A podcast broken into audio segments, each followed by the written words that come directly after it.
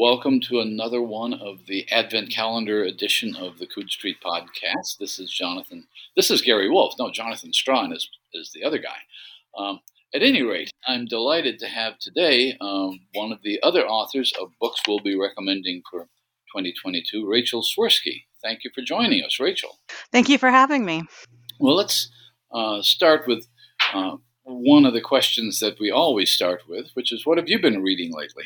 Um, I think uh, last time we spoke, had I said I was reading Dream of the Red Chamber. Right. Um, it's it's a bit of a long book, and I wanted to take a second look at it. Um, I've been very excited about um, about um, its historical impact. Um, otherwise, I've been reading these uh, the very fun Ursula Vernon Paladin novels, Oh, good. romances, just uh, great reads for when you don't want to, you know, immerse yourself in um, 18th century China. Yeah, my partner's been reading those as well, uh, and uh, it's um, they're they're apparently very readable. Dale, we're talking about T. Kingfisher. Ah, okay. Well, uh, right, right. Not Ursula Vernon, No. T. Kingfisher. yes, uh, the Ursula Vernon is also T. Kingfisher, but the books are separate, I gather. Uh, Yeah. I have just something to ask about the Dream of the Red Chamber. I tried reading it years ago, and I've heard that subsequent translations are much more readable than what I tried. And supposedly more accurate as well. Um, well, I suppose it depends on what you mean by accurate. Um, the translation that I have um, is less worried about making sure that each word is precisely translated and a little bit more concerned with trying to get across um, the actual um, in context meaning of things.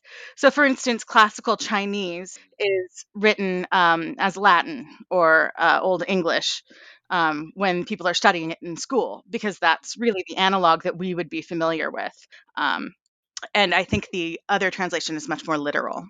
that's probably what, uh, what I was encountering. It didn't seem it didn't seem strange enough to me. It seemed like it had been westernized to, to the extent that I didn't feel like I was getting the full flavor. But is there? Are you reading this for research or for uh, something you've always wanted to do, or it's a it's My a friend- read? My friend PH Lee, um, who has been extremely successful lately, um, their stories are everywhere, very exciting, um, is obsessed with this book and tried to get me to read it for five years, during which I was like, I don't know, five volumes. But once I picked it up, I was like, yes, I have to actually read through this. Um, it's fascinating because it starts as fantasy and then there's a little bit of a fantasy element, but it starts like in the fairy world with a sentient stone and a sentient flower, and then it's like, by the way, we're talking about a family. I like Right, that tension. Yeah, that's what drew me into it initially. Um, but um, let's move on to something which I think is one of the more fascinating science fiction novels, in, well, novellas in quite a while, which is January 15th. Um, Thank you. And I want you to describe it before I give you my bright idea about it, which I'm sure you've already thought of anyway.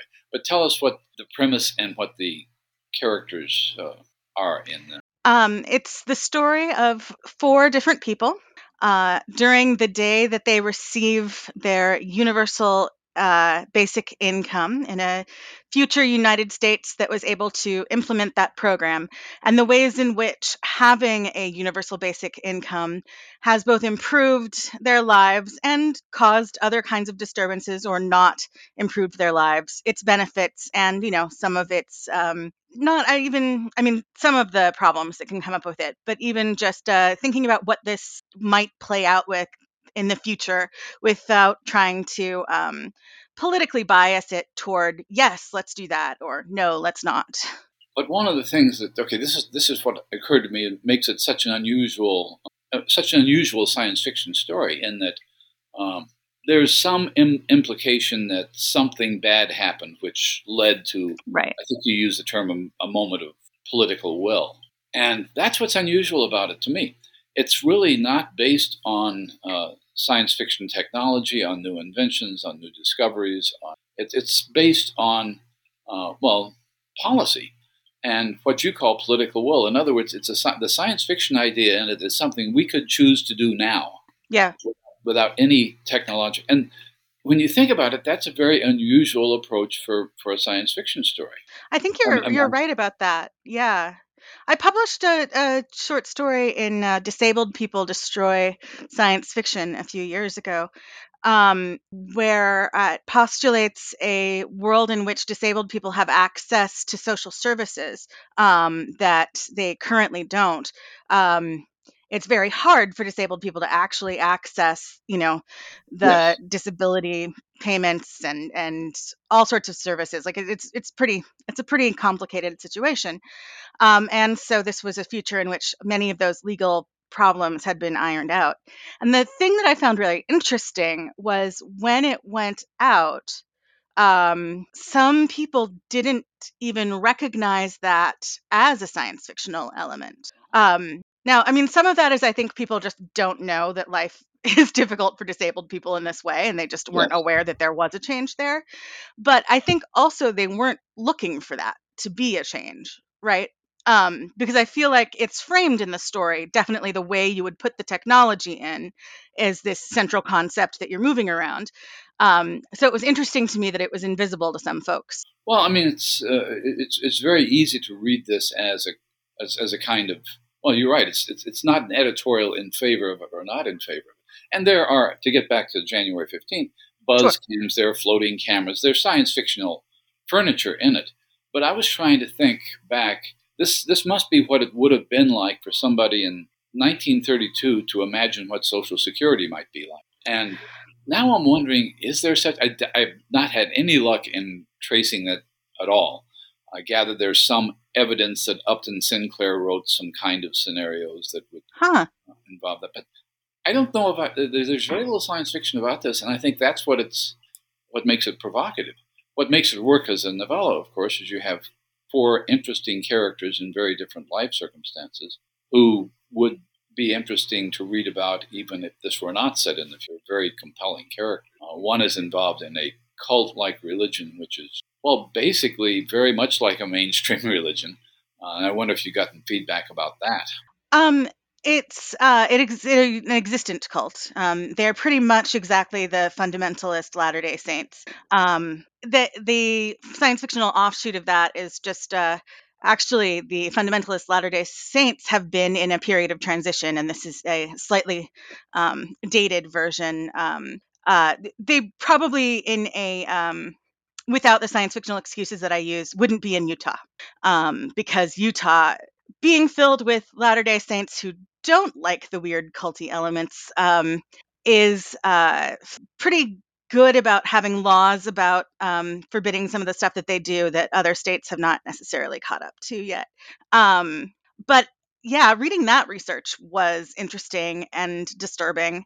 Um, one of the phenomena that happens because of the fact that it's a polygynous uh, culture is that you can't have as many men as women. You have to have a large surplus of women.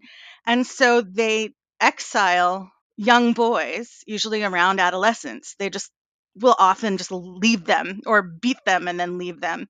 And um, it's horrific. Obviously, it's a terrible human rights abuse. Um, and I was interested to see um, that people also didn't know about that already. Um, so, uh, actually, the main character of Big Love, which um, has its own complicated depiction problems, but the main character of Big Love was a boy who was uh, ex, you know, abandoned from his uh, fundamentalist uh, family. Yeah.